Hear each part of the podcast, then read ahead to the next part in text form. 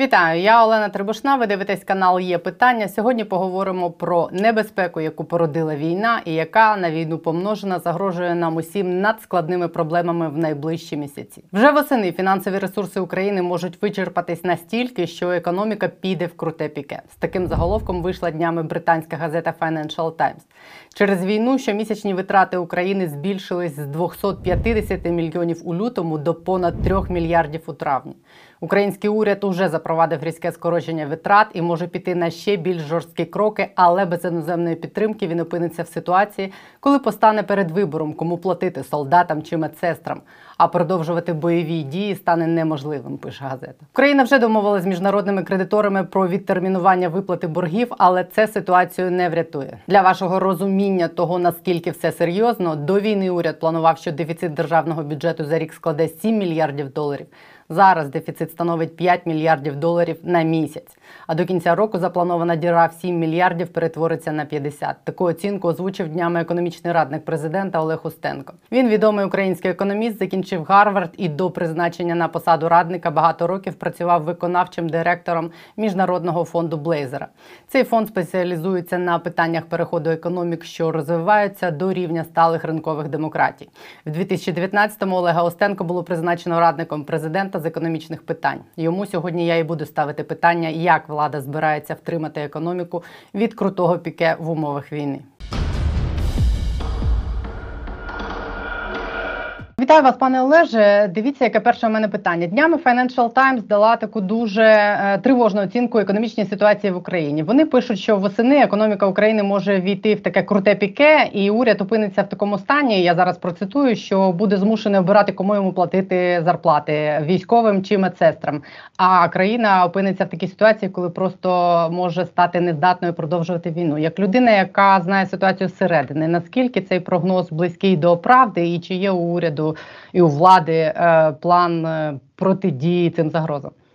Ну, е, перше, це те, що ми повністю розуміємо, що економіка, коли знаходиться країна у військовому стані, зрозуміло, що вона буде демонструвати падіння. Це те, що зараз у нас відбувається. Економіка падає і падає достатньо глибоко. Якщо ви подивитеся навіть на наш бізнес, ви побачите, що ну я б сказав би, що приблизно половина нашого бізнесу або не працює на повну потужність, або працює декілька днів е, на тиждень, або там скорочений робочий день, або взагалі знищена. Е, навіть е, підприємства, коли ми говоримо з вами, то якщо в тебе 50% підприємств просто ненормально працюють, то зрозуміло, що йде зниження падіння економічне, і це падіння економічне воно розпочалося, я б сказав би, ну третій е, тиждень війни вже було зрозуміло, що ми будемо е, падати. І єдине питання, яке е, пов'язано з економікою, це дійсно все, що стосується нашого наших збройних сил, яким чином буде відбуватися. Військові дії в країні, якщо скажімо, припустити, що військові дії будуть продовжуватися таким чином, як вони продовжуються зараз, я б сказав що наша економіка продемонструє падіння в цьому році ну приблизно відсотків 40. Це дуже глибоке падіння. Таке падіння ми переживали лише е, на початку 90-х років. Там була інша історія. Зрозуміло, що не було війни, але було такого плану падіння. Якщо є таке економічне е, падіння, таке глибоке економічне падіння. До речі, я зразу скажу, що навіть не дивлячись на це падіння, відразу після того як буде мир на нашій землі. Від того можна буде відбудовувати економіку достатньо швидко і, е, скажімо, за три роки, я б сказав би, вже не два, як здавалося раніше. А вже за три роки е, ми е, зможемо вийти на той рівень, який був до початку військових дій на нашій. Е, в нашій країні. Якщо ми говоримо з вами про економіку, то економіка ж не падає сама по собі. Якщо в тебе е, зруйновані підприємства, якщо підприємства не працюють е, повний робочий тиждень, якщо люди частково виїжджали з країни і виїжджають з країни, частина є тимчасово переміщених осіб. Зрозуміло, що економіка, коли так в такому режимі працює, то знижуються доходи державного бюджету. І якщо там, скажімо, ну в перший тиждень війни е, в лютому е, доходи е, залишалися на попередньому рівні, е, то вже в березні вони почали знижуватися. А вже в квітні було зрозуміло, що без додаткової допомоги, саме додаткової допомоги від наших е, союзників, нам просто не обійтись. Якщо мова йде про державні. Е, Державний е, бюджет країни, то коли в тебе йде таке катастрофічне зниження доходів державного бюджету, е, то ти маєш повинен приймати негайні такі дії, які стабілізують фінансову ситуацію, бюджетну ситуацію в країні. Е, Відбувається зниження Е, в перший тиждень і в другий тиждень е, було е, швидко прийняті рішення з приводу того, е, яким чином можна було б почистити е, державний бюджет. І скажімо, якщо ми взагалі прогнозували до війни, що дефіцит державного бюджету е, буде за цілий рік приблизно 7 мільярдів доларів, то зараз е, кожен українець знає, що місячний дефіцит це 5 мільярдів доларів. То було 7 мільярдів доларів на рік, а зараз 5 мільярдів е, доларів на місяць. Чому не тому, що щось неефективно робиться, а тому, що йде війна. Е, Негайне рішення, яке було прийнято, треба було негайно розчистити е, весь державний бюджет. Все, що можна було поставити на паузу, було поставлено. Все, що можна було порізати, було порізано. Залишилося дві великі статті витрат державного бюджету. Це перша е, перша стаття витрат. Це все, що стосується наших збройних сил, нашої безпеки та оборони. Вона була збільшена в порівнянні з тим, як це прогнозувалося до військового стану.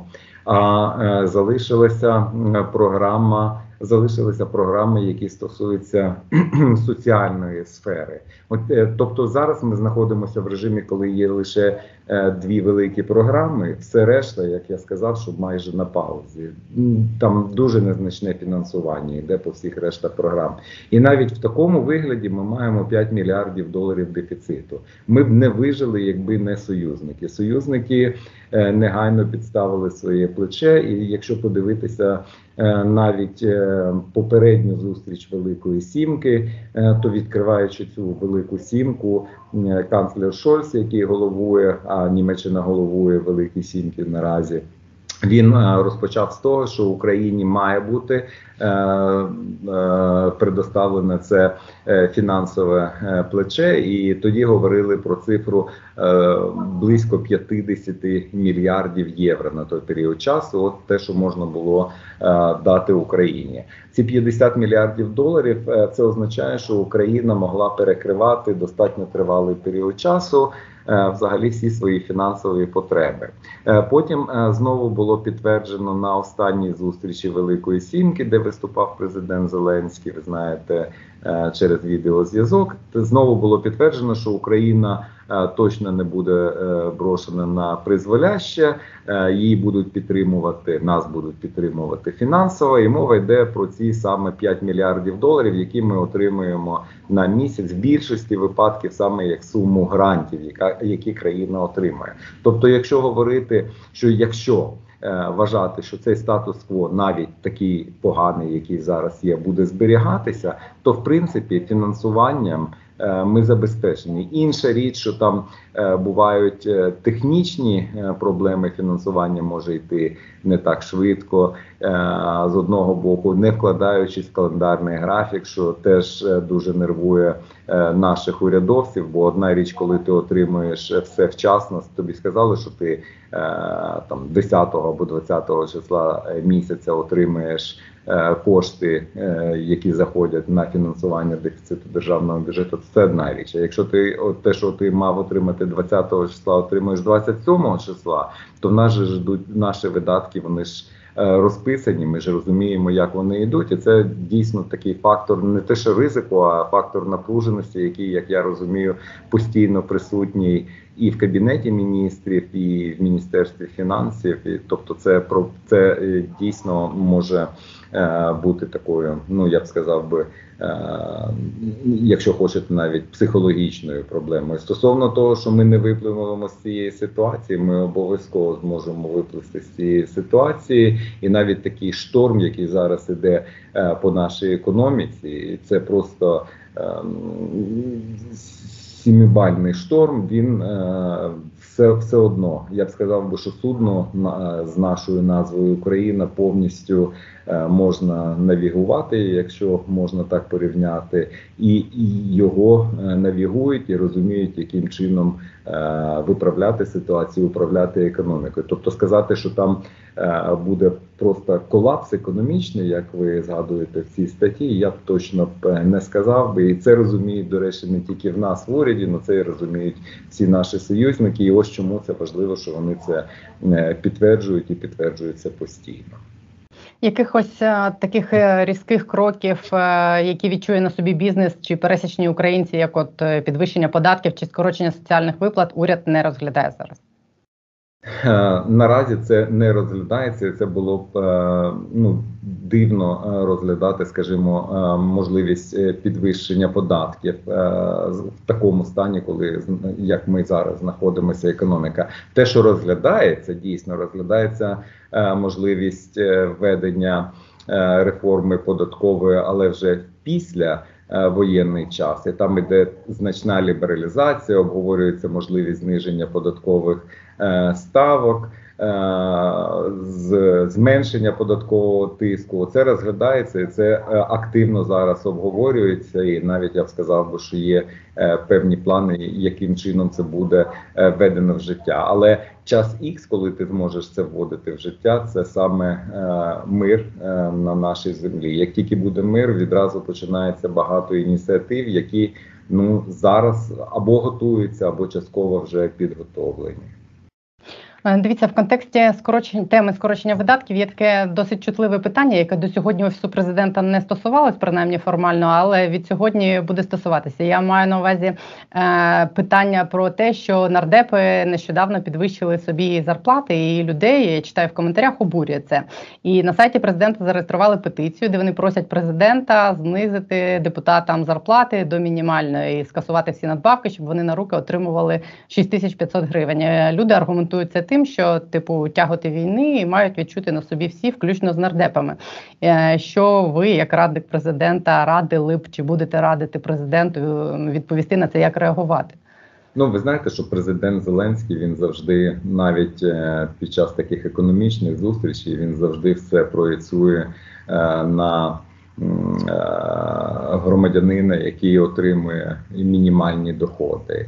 І завжди говорить з приводу соціальної справедливості, і публічно, і не публічно. Це завжди відчувалося ну, з моменту його е, там перших е, днів е, як голови держави. Тому те, що ця петиція зареєстрована, це добре.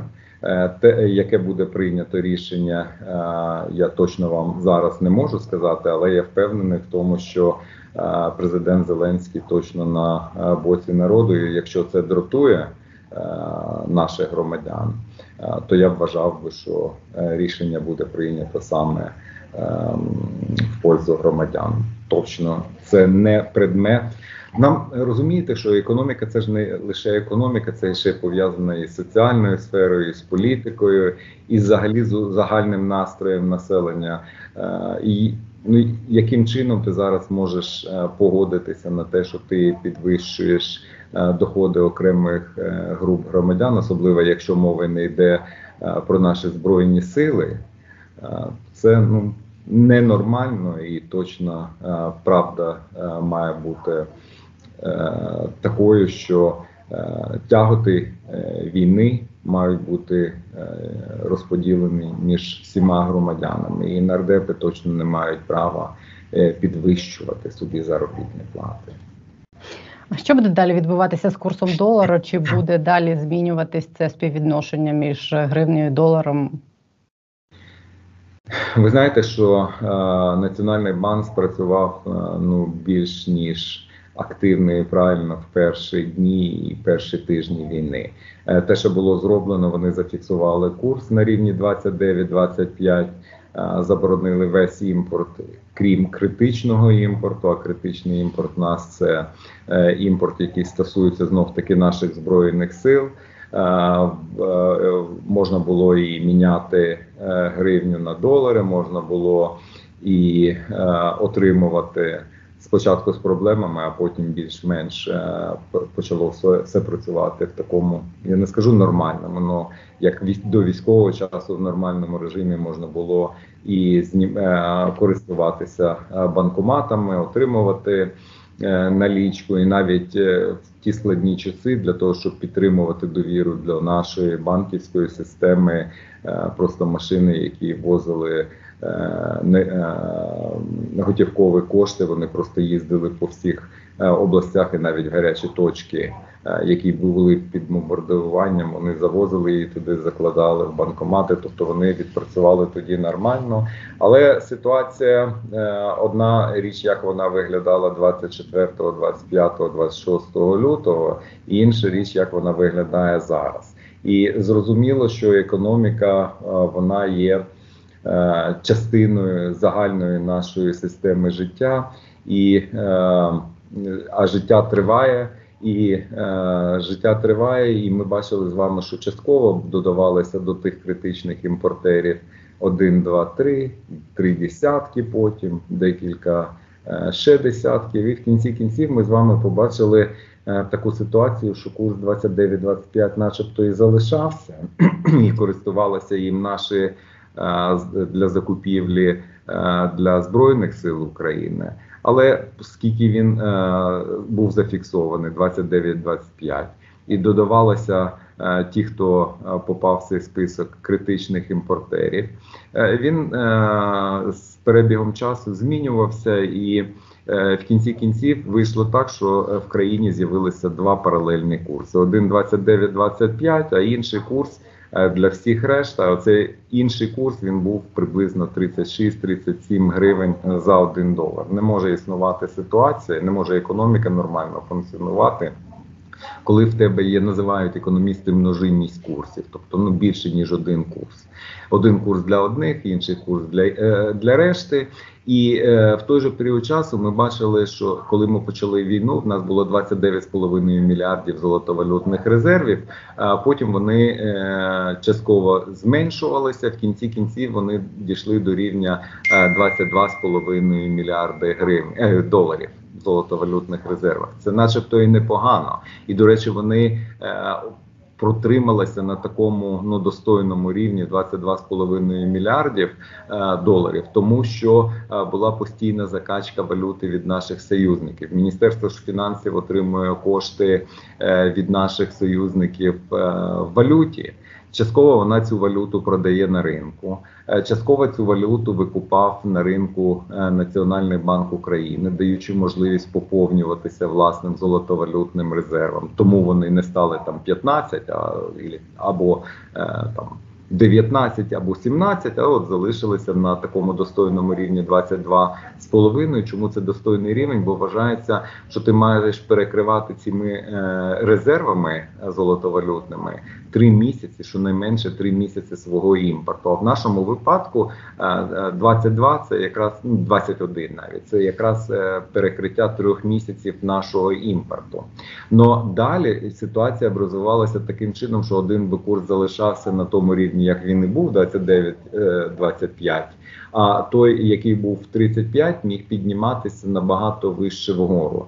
І треба було змінити ситуацію для того, щоб Національний банк не витрачав золотовалютні резерви країни, тобто це ж наші з вами кошти платників податків, не витрачав на те, щоб підтримувати е, додатково цей нижчий курс. І було прийнято правильне рішення з приводу того, що зараз е, знову об'єднали ці два курси, і ми бачимо з вами ситуацію, коли вони фіксують курс е, в коридорі від 36, як я розумію, до 37 гривень е, за один долар. Те, що ми бачимо зараз, вам і це, це важливо. Е, Розуміти, що це не тільки дасть можливість зберегти золотовалютні резерви, а дасть додаткову можливість їх поповнювати. Бо ми ж е, з вами не сумніваємося в тому, що ми е, переможемо в цій війні, і розшатувати додатково нашу фінансову систему ну точно не варто. І тому Національний банк України, коли він ввів е, цей єдиний зараз курс вже на вищому рівні. Він, як я розумію, очікував ту реакцію, яка зараз відбувається на ринку. Що курс е, пішов е, по кіосках більше за той рівень, який було прогнозовано ним. Але це теж правда, е, що е, це е, звичайна така е, ситуація після такого коригування курсу, і має бути е, додаткове коригування е, там ну найближчі, я б сказав, би дні, і курс має е, знижуватися е, до тієї відмітки, яку е, саме оголошує зараз Національний банк, бо вона за їх розрахунками називають економісти є рівноважною ціною гривні за долар, тобто рівноважним курсом. Теж правда, що це ж не єдина проблема, яка є в національному банку. Інша проблема, яка є в націон... е, і стосується не є в національному банку, стосується діяльності національного банку. Е, Це проблема пов'язана з інфляцією. Інфляція зараз зашкалює по всьому світу. Україна точно не є виключення. Якщо ви подивитеся на е, прогноз, який зараз дають по інфляції в Україні, його дають на рівні ну 25-30% в цих межах іде коливання того, яка ж інфляція буде в Україні. Теж е, передбачаючи, що можуть бути питання у ваших глядачів з приводу того, що подивіться, там одне зросло в ціні набагато більше ніж 25%, щось там вартувало 100, а зараз воно не вартує 125, а вартує е, там 150. Це теж можливо, що тому, що коли мова йде про інфляцію, вона сприймається різними групами населення. Перше по різному, друге е, вона різна по різних е, видах товарів.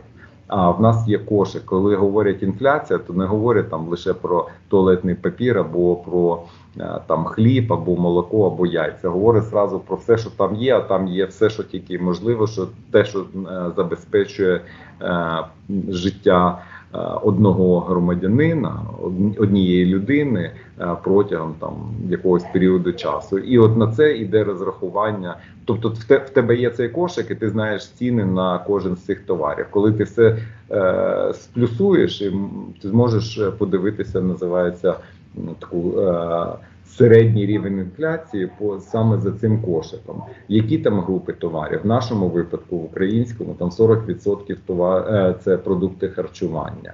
І продукти харчування, тобто, якщо йде збільшення ціни, зростання ціни по продуктах харчування, зрозуміло, що буде відразу е, реакція всього кошику. А це головне на що в принципі орієнтується будь-яка людина в нашій країні, особливо військо. військова, ну ко- коли е, іде війна, військові часи.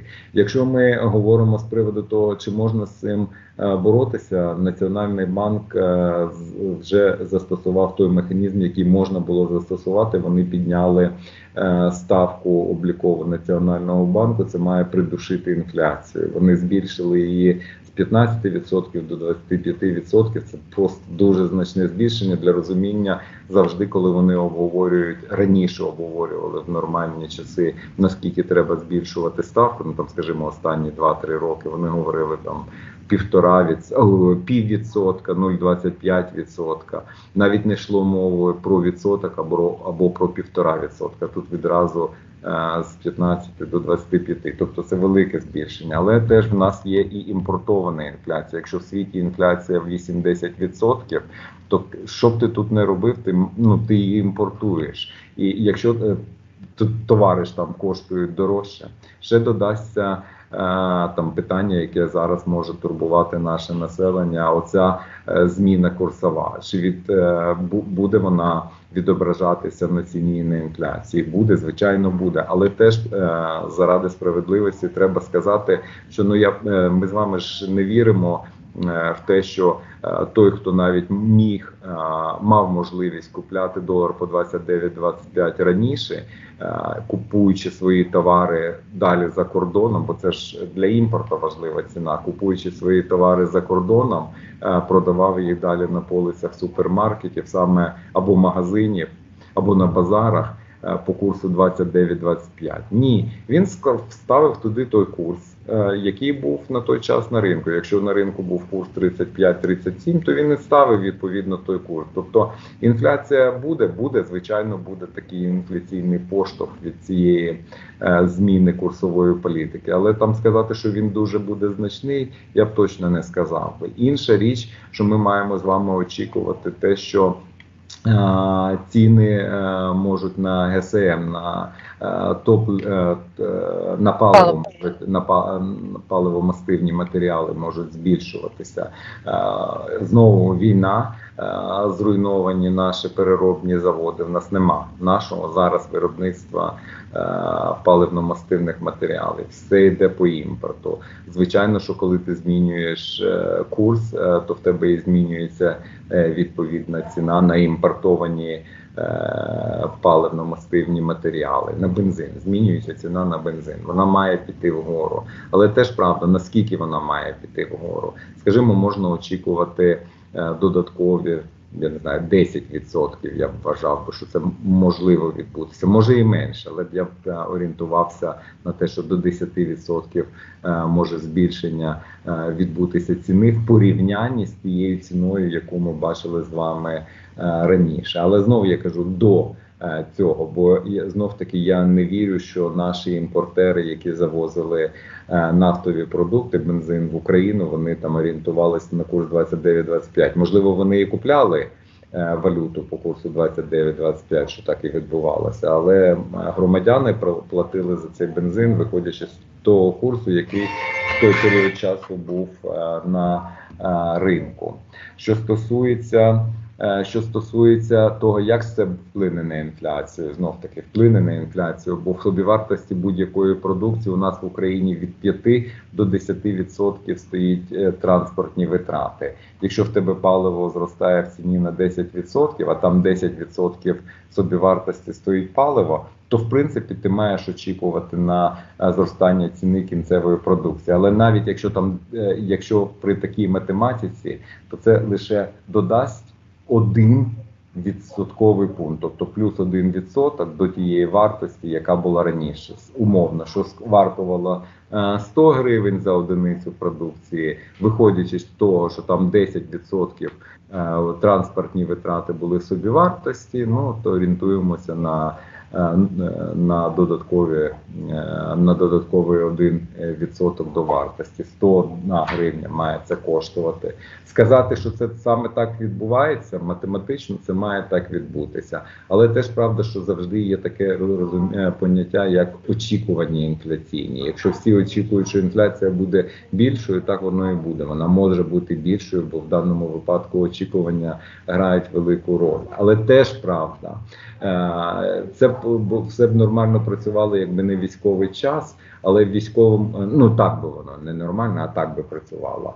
А, але е, в умовах е, війни ми ж розуміємо з вами, що наш, е, наші люди ну точно не мають там збільшення доходів. Більшість населення якраз знаходиться е, в умовах, коли е, е, їх дохід е, зменшується. А Якщо в тебе йде зменшення доходу, то це означає, що ти не розкручуєш інфляцію за цей рахунок. Ну це такий аргумент, який нормальний для економіста. Я не знаю наскільки він може нормально сприйматися взагалі населенням, бо це ж не добре, те, що ми знаходимося в війні, але е, саме так воно може е, відбуватися.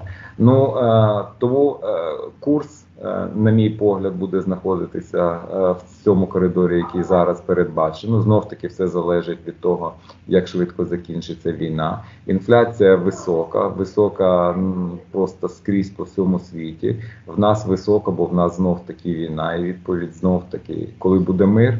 е, То можна буде застосовувати інші інструменти. На всяк випадок скажу для глядачів ваших, е, що всякі там ідеї з приводу того, е, хай держава більше регулює те чи інше, особливо що стосується ціни, я не сприймаю, бо е, навіть е, оці останні.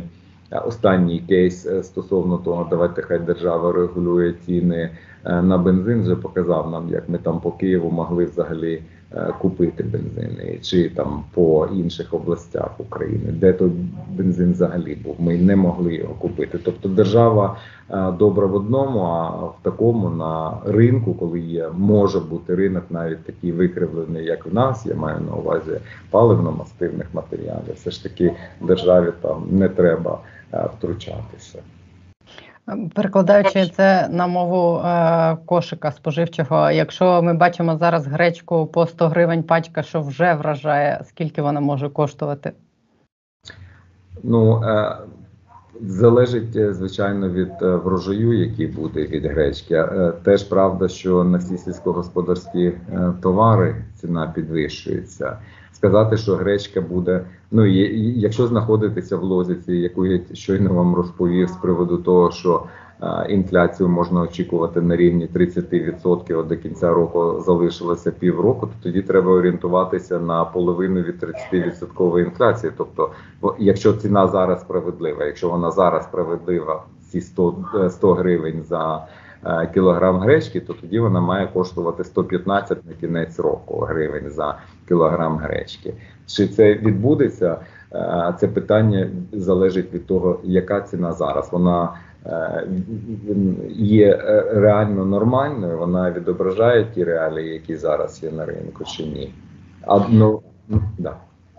Чи існує якась оцінка а, збитків, які Росія вже нанесла е, нашій економіці, економіці, і чи є у вас е, впевненість в тому, що ми зможемо а, от е, за допомогою заходу, за допомогою їх тиску стягнути з Росії ці гроші, от, наприклад, з тих заморожених активів за кордоном, які на які вже зараз накладено арешт, чи це реально?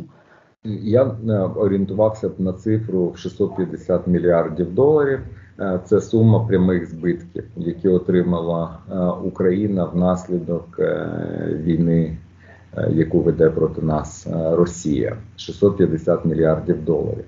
Але це не все. Є так звані непрямі збитки, і ці непрямі збитки це недоотриманий прибуток нашими підприємствами, е, це падіння нашого ВВП. Ну дивіться, якщо б ми з вами е, по, по прогнозу цього року ми б мали з вами зрости е, на рівні, е, скажімо, біля 4%. Додайте ще інфляцію, тобто наш ВВП мав би скласти приблизно 210 мільярдів доларів. А до речі, це був би максимальний взагалі за всю нашу історію. В попередній рік у нас було дві майже 200 мільярдів доларів. і Це був взагалі максимум, який е, починаючи з часів нашої незалежності, ми отримали. А тут в нас буде. Е, Замість цього приросту в 20 мільярдів доларів ми з вами отримуємо. Чому 20? Бо це ще на інфляцію скоригована на всяк випадок е, там для дуже пильних е, ваших глядачів. А що стосується цього року, ми з вами отримуємо падіння 40%. Тобто, просто за один раз мінус 80 мільярдів е, доларів. Додайте ще знову інфляцію, тільки за те, що наше ВВП не зростає. Ми з вами просто тут прямі збитки можуть бути на рівні е, е, непрямі збитки можуть бути на рівні біля 100 мільярдів доларів. Так по всьому, по інвестиціях, які мали зайти, не зайшли, по сплатах податків, по взагалі по всіх наших е, додаткових непрямих видатках я б орієнтувався тоді на цифру е, в 1 трильйон доларів. Тобто прямі збитки 650 мільярдів доларів, додати туди непрямих збитків ще, е, то це потягне все разом тоді на 1 трильйон доларів. Ну, як ми знаємо з вами, ВВП попереднього року 200 мільярдів доларів. Тобто, для того, щоб компенсувати всі ці наші збитки, якби це були тільки ми, то це 5 років нам просто треба працювати 5 років нашого ВВП, щоб а, відбити, якщо можна так сказати, ці кошти. А, Ми а, я б знов таки повернувся до заяв, які вже багато разів е, зробив президент Зеленський, коли він каже, що агресор має закупі... е, заплатити все до останньої копійки. Де він має ці копійки? В нього є 350 мільярдів доларів заморожених активів Центробанку Російської Федерації. В нього є зараз е, 150 мільярдів е, доларів, які або знаходяться вже під арештом, або знаходяться е, на стадії розшуку і накладання арешту. Це активи, які є е, по Росії. 150 мільярдів це е, так званої номенклатури російської. До речі, теж рекомендував би використовувати цей термін номенклатура, бо коли мова йде про еліту, то це точно не про ту країну, про яку ми з вами е, зараз говоримо про Росію. Маю на увазі, точно не про них. От у них це точно така стара совєтська Е, номенклатура. Оця номенклатура повиводила 150 мільярдів доларів власних коштів е, за кордон, які вони отримували від держави України від держави Росії і на які накладено арешт. Тобто, все разом ну 500 мільярдів доларів. Цієї суми не вистачає для того, щоб повністю е- компенсувати наші збитки, але це не означає, що ти маєш отримати цю суму компенсації відразу. Тобто ми ж будемо проводити відновлення країни, воно ж не буде йти за один день. Да? Там теж тривалий період часу. Далі в них будуть якісь доходи, які можна буде е, отримувати теж на користь України, тобто забирати частину їхніх доходів, і там е, різні механізми зараз обговорюються, проробляються. Е, теж правда. Е, що е, ну до повертаючись до вашого питання, реально чи нереально забрати, реально забрати. І коли ми говоримо з вами про 350 мільярдів доларів їх золотовалютних е, резервів, вони ж знаходяться в країнах великої в більшості випадків в країнах Великої Сімки. країни Великої Сімки вже неодноразово підтверджували те, що ці кошти, які Е, були від їхнього від російського е, центру банку. Вони мають поступати на користь України. і Там е, потребується є потреба в зміні національних законодавств.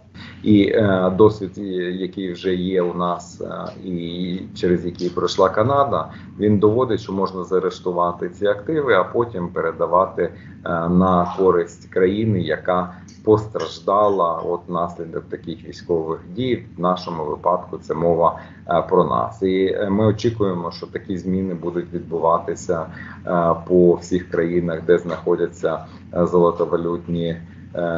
Резерви Центробанку Російської Федерації. Це не просто, що ми там щось стягуємо, забираємо в когось. Це компенсація. Вони зробили для нас збиток. Якби вони в'їхали там або хтось десь в нормальному світі, в'їхав би машиною, там я не знаю.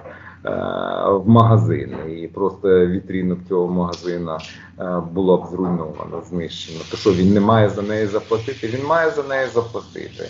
Тобто саме так і відбувається в цьому випадку. Вони тут накоїли лиха. Ми знаємо вартість цього лиха стосовно матеріальних активів, і ці матеріальні активи ми просто е, конфіскуємо на нашу Теж не забувайте, що ми ж е, країна-кандидат, члени Європейського союзу, і країна-кандидат, члени Європейського союзу, навіть якби там е, все було гаразд і не було війни, все одно отримує так звані програми. Е, фінансової допомоги. Вони раніше називалися програмами ФАРЕ. І ці програми ФАРЕ вони десятки мільярдів е, євро йдуть. Скажімо, якщо Польща або не якщо коли Польща е, була країною кандидатом в члени Європейського союзу, от за цей період часу вона отримала допомоги на більше ніж 100 мільярдів євро в той період часу. А тут мова йде про Україну. Е, України, яка економіка якої руйнується внаслідок війни. Тобто, з одного боку, ми очікуємо на те, що ми отримуємо кошти по програмах е, від Європейського союзу як для країни.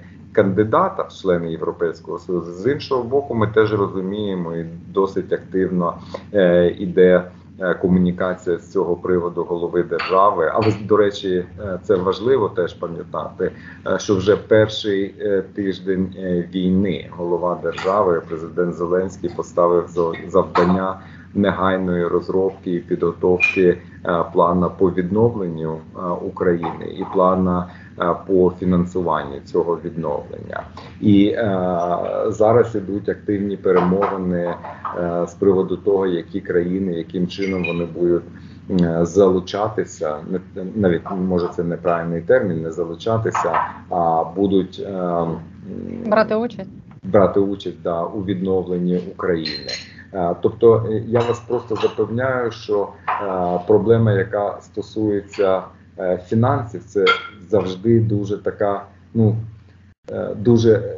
Дуже суттєва проблема, і це найбільше взагалі обмеження, яке існує в економіці будь-якої країни. Воно називають економісти велике бюджетне обмеження. В даному випадку я вважаю, що цього великого бюджетного обмеження саме в нашому випадку вже період відновлення України е, не буде. Не буде, тому що всі розуміють, що після нашої перемоги із країни треба зробити ну просто повну цукерку, яка доводить всьому світові, особливо не тільки цивілізованому, а особливо і нецивілізованому світові, що що може бути з країною, яка е, яка є цивілізованою, яка перемагає в війні, і яким чином і хто стоїть, і хто допомагає, е, хто стоїть е, за цією е, з цією країною, хто допомагає цій країні.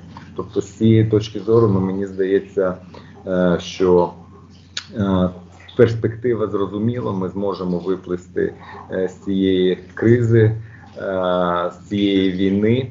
Е, Я маю на увазі економічну кризу, але як е, наслідок від е, війни.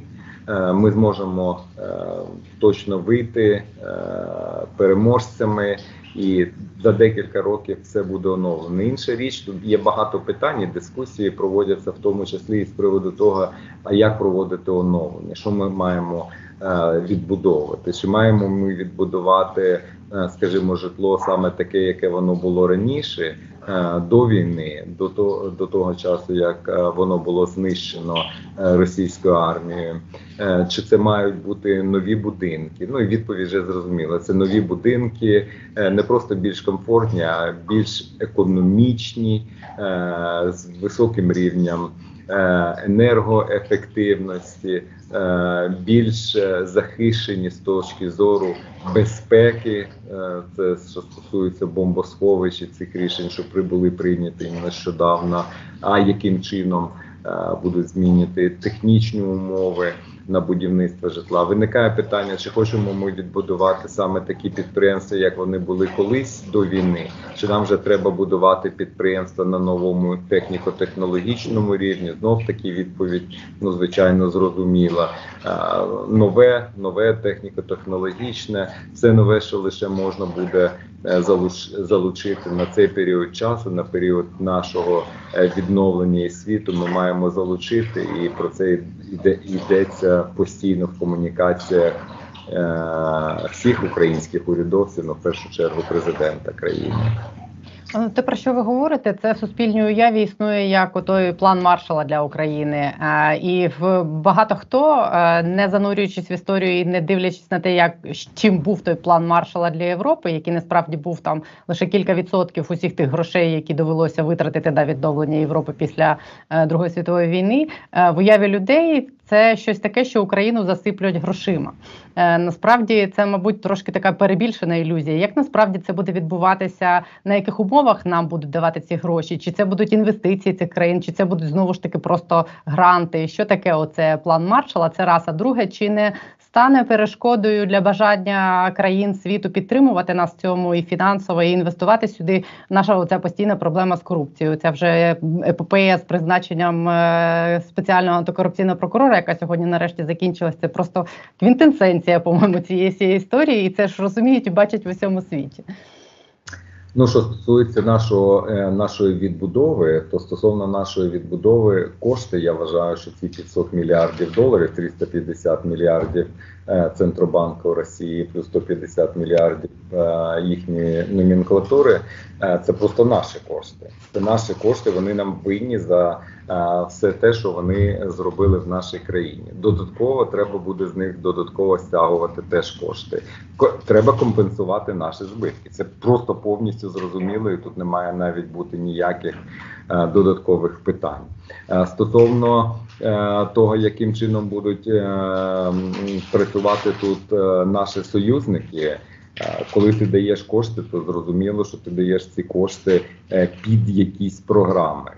Е, Я вважаю, і це позиція вже е, теж неодноразово артикулювалася, е, з боку голови держави, тобто найбільш відкритий повний контроль за всіми цими коштами, е, які будуть використовуватися на відбудову України.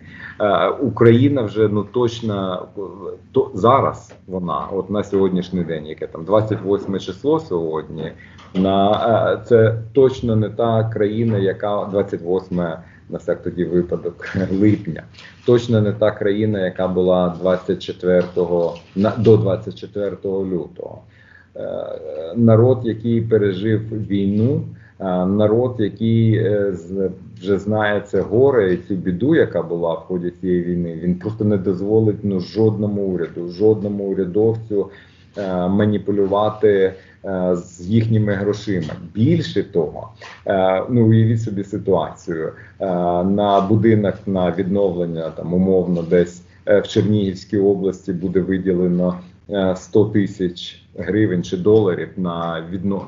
доларів, 100 тисяч доларів на відновлення будинку. І коли ми знаємо з вами просто до цента або до копійки, скільки вартує е, мішок цементу чи піска, ну спробуйте е, продати нашим громадянам цей мішок піска чи мішок е, цемента за ціною там в півтора або на 10% більше, або в півтора вищою за тією ціною, яку він знає, що вона має бути. Тобто у всіх будуть на руках.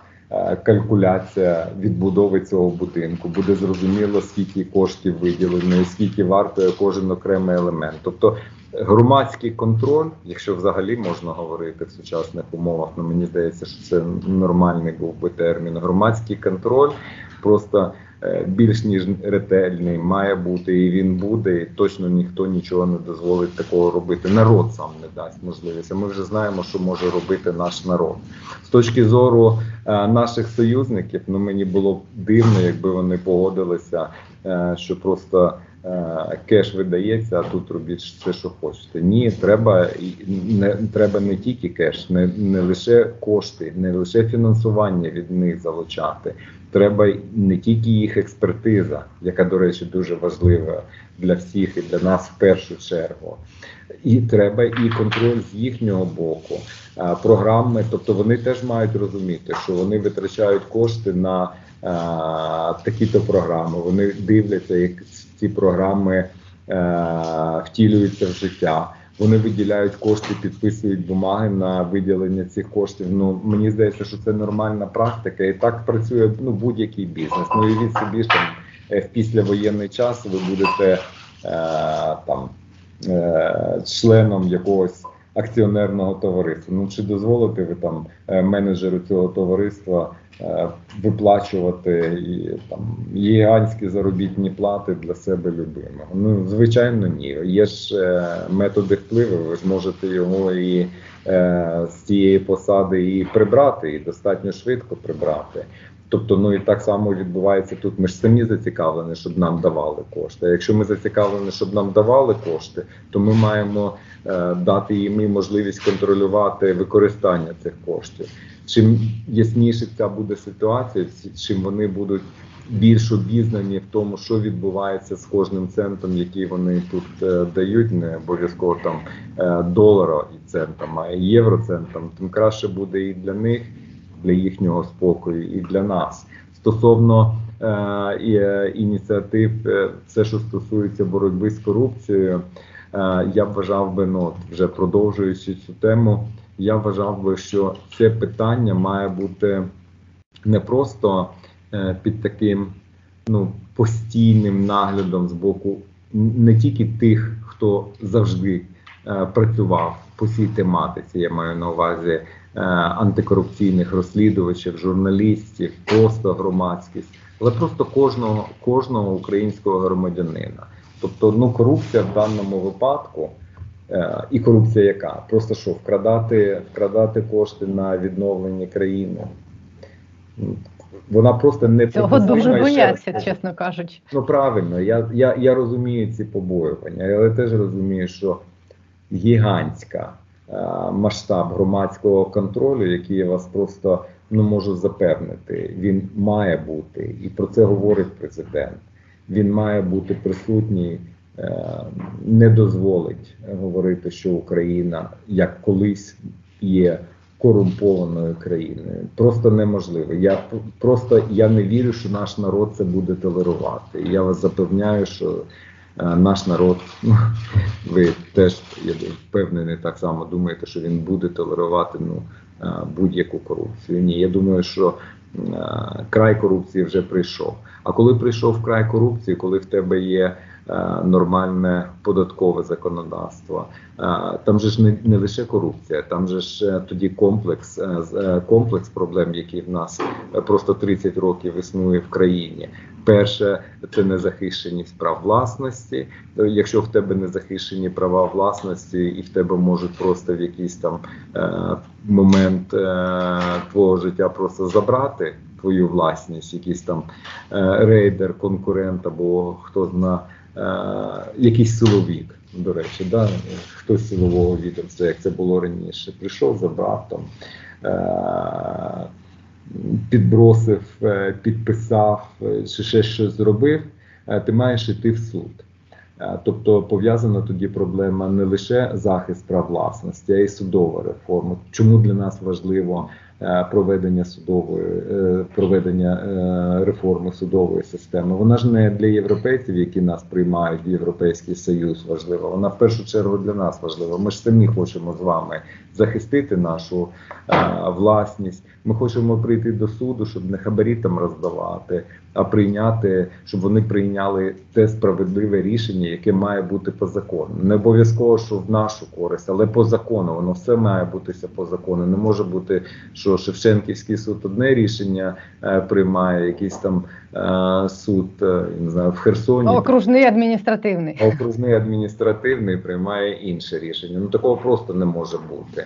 Тому це теж е, проблема. І всі ці речі вони раніше функціонували. Чому? Бо вони е, достатньо так активно змощувалися е, корупцією. І в першому, і в другому випадку. І це були три, три головні проблеми, чому Україна завжди була недоінвестована, з недостатньо розвинутим бізнесом, чому говорили про масу проблем стосовно якості нашого бізнес-клімату або інвестиційного клімату, як його завгодно можна називати. І тому, до речі, це один із аргументів, чому ми зможемо з вами зробити такий стрибок достатньо активний е, на шляху відбудови нашої економіки. Якщо ми впали на 40, впадемо в цьому році на 40%, Чому я вважаю, що за три роки ми зможемо це відновити? Бо перше, звичайно, що в нас є статистична база порівняння, просто дуже низька. Друге, ми е, з вами знаємо, яким чином що треба робити. Ми знаємо, що треба е, робити е, покращення в якості бізнес-клімату, інвестиції, залучення. Третє, в нас є е, можливості по залученню просто гігантського фінансового ресурсу з боку наших союзників. Е, Наприклад, навіть ті е, розмови або перемовини, або ко- консультації, які е, я проводжу на власному рівні, я б сказав би, що багато інвесторів, при тому інвесторів, які просто е, управляють багатомільярдними фондами, багато з них говорять з приводу того, що вони прийдуть в Україну поствоєнну Україну, вони прийдуть навіть не тому, що вони будуть витримувати це головне е, таке співвідношення, яке є е, в економіці, а в бізнесі, що ти завжди приходиш і ти маєш. е, Прийняти свої рішення з приводу інвестицій, враховуючи ризик робот е, від роботи в цій країні і прибуток, який ти отримуєш. Чим більший ризик, чим більший прибуток ти маєш отримувати в країні. Вони прийдуть не тому, що вони будуть там е, дуже ретельно дивитися на це співвідношення, а тому, що Україна, як вони кажуть, і це place they, they have to be. Це місце, де вони повинні бути, повинні бути, бо це престиж, це, якщо хочете, поклик е, їхньої е, душі для того, щоб продемонструвати, що вони з цією країною, з народом цієї країни. Це не буде е, тривалий період часу, але там, скажімо, перші місяці, перший рік я б очікував би і на такий ефект. Далі все знов таки залежить від нас, від того клімату, якості бізнес-клімату, а зараз ще не тільки якості бізнес-клімату, а й безпеки, яку ми можемо зробити в нашій країні. Тому зараз економіка як ніколи пов'язана з нашою безпекою, з нашою обороноздатністю. Ось чому так важливо всі ці перемовини, які йдуть е, на високому рівні е, з іншими країнами стосовно країн гарантів. Е, тому що безпека зараз безпека одне з головних питань. Одне з головних чи головне питання, не одне з головних, а головне питання. Буде безпека, буде мир. Вся економіка відбудується швидко. Я розумію там всі переживання, які є е, у нашого е, народу, всіх там громадських діячів, експертів. І стосовно корупції, і стосовно судової системи, антикорупційних прокурорів, всього решта. Але ще раз, країна не та, що була до 24 лютого. Тут ніхто вже більше нічого такого плану не буде толерувати. І навіть е, навіть подивіться на такі е, речі, як е, політики, які піаряться. Або піарилися, або намагаються піаритися на їх допомозі, або армії, або там я не знаю кому, просто людям, переселенцям, тимчасовим або по інших е, напрямках, як це сприймається, як це огидно сприймається е, нашим народом. Всі ці е, відео, фото, селфі, ну це ну просто огидно. Ну уявіть собі, як це буде більш огидно вже після воєнний період часу. Буде мир, і все буде, і економіка буде розвиватися, і все буде. Е, нормальною ми можемо зробити цей стрибок, і не просто можемо, ми зробимо цей стрибок. Е, дивіться, я з вами згодна в тому, що народ не буде вже цього толерувати. Я просто відчуваю це по настроях людей. А чи є у вас впевненість в тому, що е, владу ця війна змінила настільки, що ми зможемо провести ту судову реформу, нарешті зможемо відчепитися від антикорупційних органів і дати їм працювати? Чи е, змінила війна політиків? Політик е, знаходиться зараз ну в яко, в якій ситуації, або він приймає ці правила гри, які вже встановлені народом. Не він же ж встановлює. Він намагається може. Е, пригальмувати один напрямок, інший напрямок, може в якась ну може якась а в нього напевно є якісь там е, свої вигоди, які він може отримати, але це не означає, що це може існувати не просто існувати тривалий період часу, а в принципі існувати. Ну і від собі, ми е, країна, кандидат, члени Європейського союзу. Е, ми всі хочемо в Європейський Союз. Ми знаємо, що ми повинні зробити для того, щоб стати членами Європейського Союзу.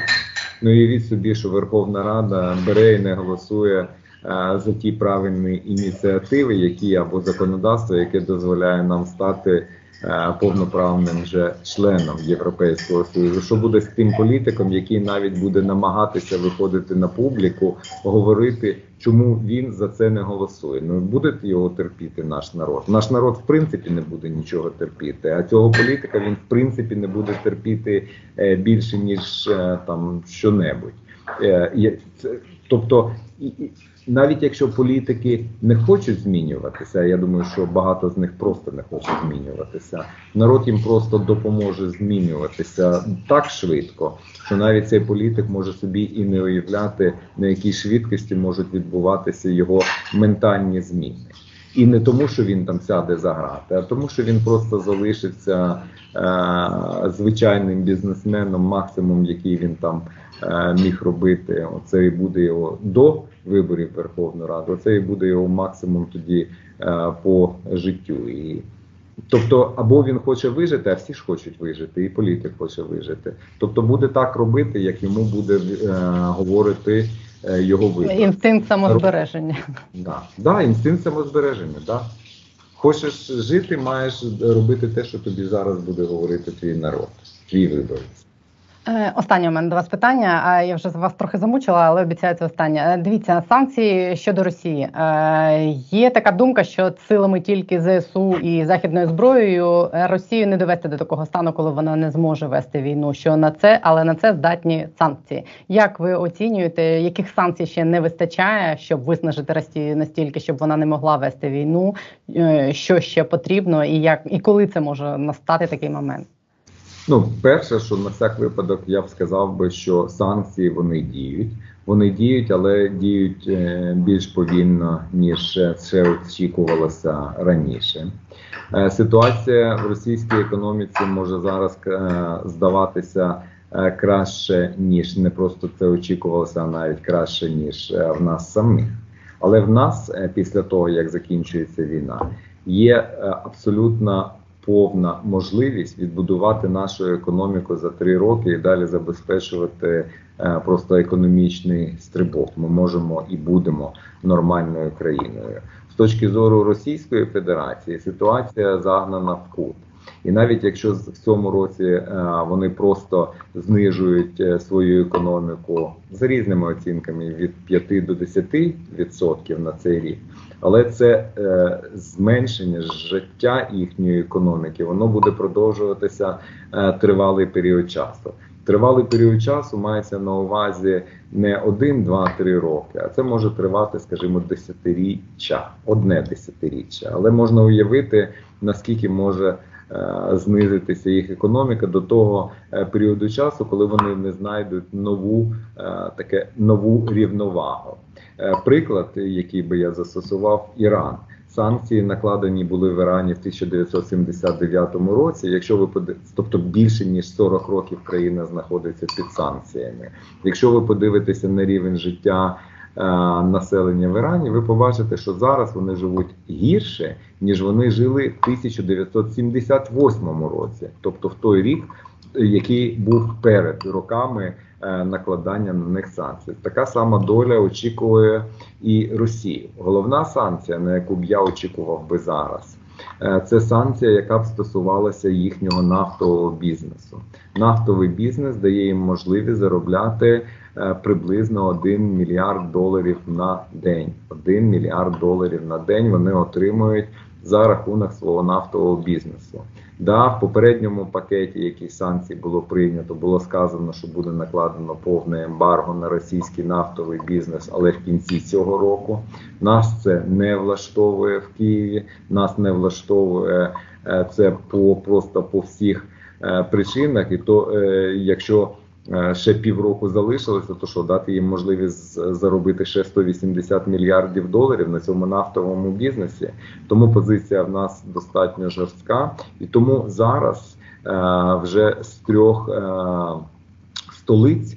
е, Були такі заяви з приводу того, що треба застосувати, називають е, англійською це е, price cap, це обмеження ціни, обмеження ціни на нафту. І на першому періоді, те, що обговорюється зараз, це встановити верхню планку ціни на нафту російську 40-60 доларів, тобто вибрати ціну ну, в цих межах від 40 до 60 доларів. Тобто це вдвічі, майже вдвічі обмежує те, що вони зараз отримують від е, продажу нафти. Е, це вище ніж собівартість е, добутку цієї нафти. Це вище. Але їх доходи зменшаться просто катастрофічно в цьому випадку, і це означає, що їх е, е, збільшується дірка в їхньому державному бюджеті. І Росія це не Україна. Е, Україну фінансує, до речі, грантово майже завжди зараз. Фінансують наші союзники. Стосовно Росії, знов таки повертаючись до санкцій, перші пакети санкцій вони відрізали Росію від е, зовнішніх ринків е, залучення е, капіталу, фінансів. Тобто вони не можуть вийти на зовнішній ринок і взяти там боргові кошти. Взяти бор, кошти в борг ніколи вони не зможуть там протягом найближчого десятиліття, щонайменше, а то- а то а може і десятиріччі. Якщо ти не можеш вийти на цей ринок і отримувати кошти, що ти будеш робити в цьому випадку? А, Якщо е, нафтові доходи це приблизно біля 40%, ну третину, скажімо, третина е, доходів державного бюджету Російської Федерації. Тут вони зменшуються вдвічі. Тобто мова йде про те, що треба фінансувати дирку майже в 20% державного бюджету, за рахунок чого, коли тобі ніхто не запозичить, а внутрі країни коштів немає. Можна друкувати кошти, Е, станок, друкарський верстат. Е, Залучаєш друкарський верстат, і так може продовжуватися тривалий період часу, розкручуючи галопуючу інфляцію, а потім і гіперінфляцію. теж правда. Що е, тут е, треба розуміти, що в даному випадку вони є е, можливість для них, е, якщо е, якщо буде в них політичне рішення, вони можуть намагатися боротися з цим явищем за рахунок того, що треба буде різати е, видатки державного бюджету. Але які видатки вони можуть порізати? Е, Військові видатки, я не впевнений, що вони захочуть, якщо тільки вони не демілітаризуються. Е, е, Соціальні е, е, видатки різати е, важко, але вони може і зможуть це зробити, бо вони можуть далі просто закручувати додатково гайки. І навіть там, не дивлячись на те, що продуктів холодильнику у звичайного росіянина буде становитися все менше і менше і менше, е, все одно він не вийде ні на протести, а буде там терпіти, як е, там зазвичай до цього вже там за декілька десятків років останніх е, звик. Тобто буде обмінювати власну свободу на те, що він погоджується на те, що в холодильнику і продуктів вже нема в тій кількості, в якій він це бачив е, раніше. Е, Тобто, з цієї точки зору е, санкції е, будуть працювати і будуть працювати ще тривалий період часу, але навіть не це е, вбиває е, російську економіку. Економіку будь-якої країни вбиває її відрізаність від нормального світу і від собі ситуацію, що вони не мають можливості і протягом найближчого десятиріччя знов таки щонайменше не будуть можливості мати можливості залучати е, новітні технології, взагалі нові технології, навіть не новітні, нові технології, е, ноу-хау. Світ же ж розвивається, світ обмінюється інформацією. Е, можна намагатися щось вкрасти, скопіювати. І ну воно ж таке таке саме, воно ж не буде. Воно буде інше і не таке саме, і нижчим, і ти витрачаєш е, час і ресурси на те, щоб там щось копіювати, бо ти не в, не в змозі це виробляти сам. Е, То проводити науково-дослідні конструкторські розробки це ж не тільки гроші, і не, не лише про гроші, це ж про те, що в голові є. А якщо е, тут весь світ е, єднається в цих науково-дослідних розробках, а ти начебто на обочині історії, що ти там будеш робити на той обочині? Тобто ти вкрадаєш можливості для економічного зростання на багато-багато десятиріч е, вперед.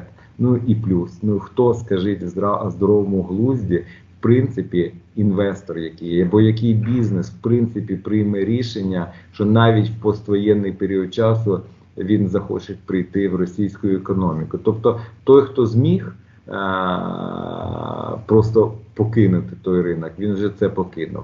Хто не зміг, він, він там знаходиться із своїми активами, начебто в, під, в такому підвішеному стані, але лише тільки з'явиться перша можливість, я вас запевняю, що він буде виходити з того ринку. Ніхто новий на той ринок не прийде. Тобто країна буде знаходитися на мінімальному інвестиційному пайку, який буде фінансуватися лише за рахунок там власних коштів, які є в державі, і які, як ви розумієте, вже не такі великі. Тобто не, не просто невеликі, вони просто обмежені, і поповнювати їх не буде можливості десятиріччя. Тобто країна просто одним рішенням 24 лютого, чи коли вони там це прийняли 23 лютого, чи там півроку до цього, вона просто повністю зруйнувала майбутнє не одного покоління, а декількох поколінь. Тобто, якщо мова йде, як скажімо, про Іран. е, То 40, більше ніж 40 років, тобто два покоління. Вже е, вони вирісли і постаріли, а все живуть е, під санкціями. Там люди навіть не знають життя без санкцій. От в такому е, розкладі вони будуть е, жити. Це те, що хотів дійсно е, звичайний росіянин? Чи варто було е, підтримувати е, навіть на соціологічних е, соціологічних е, дослідженнях е, ту лінію партії, яка проводилася. Розплата за все буде, і вона взагалі за все завжди є. А в даному випадку вона буде дуже важка і дуже дуже дуже тривала. Тобто, якщо б ви мене запитали, як порівняти нашу економіку і їхню, да, ми страждаємо набагато більше. Е, нашу економіку просто знищує агресор.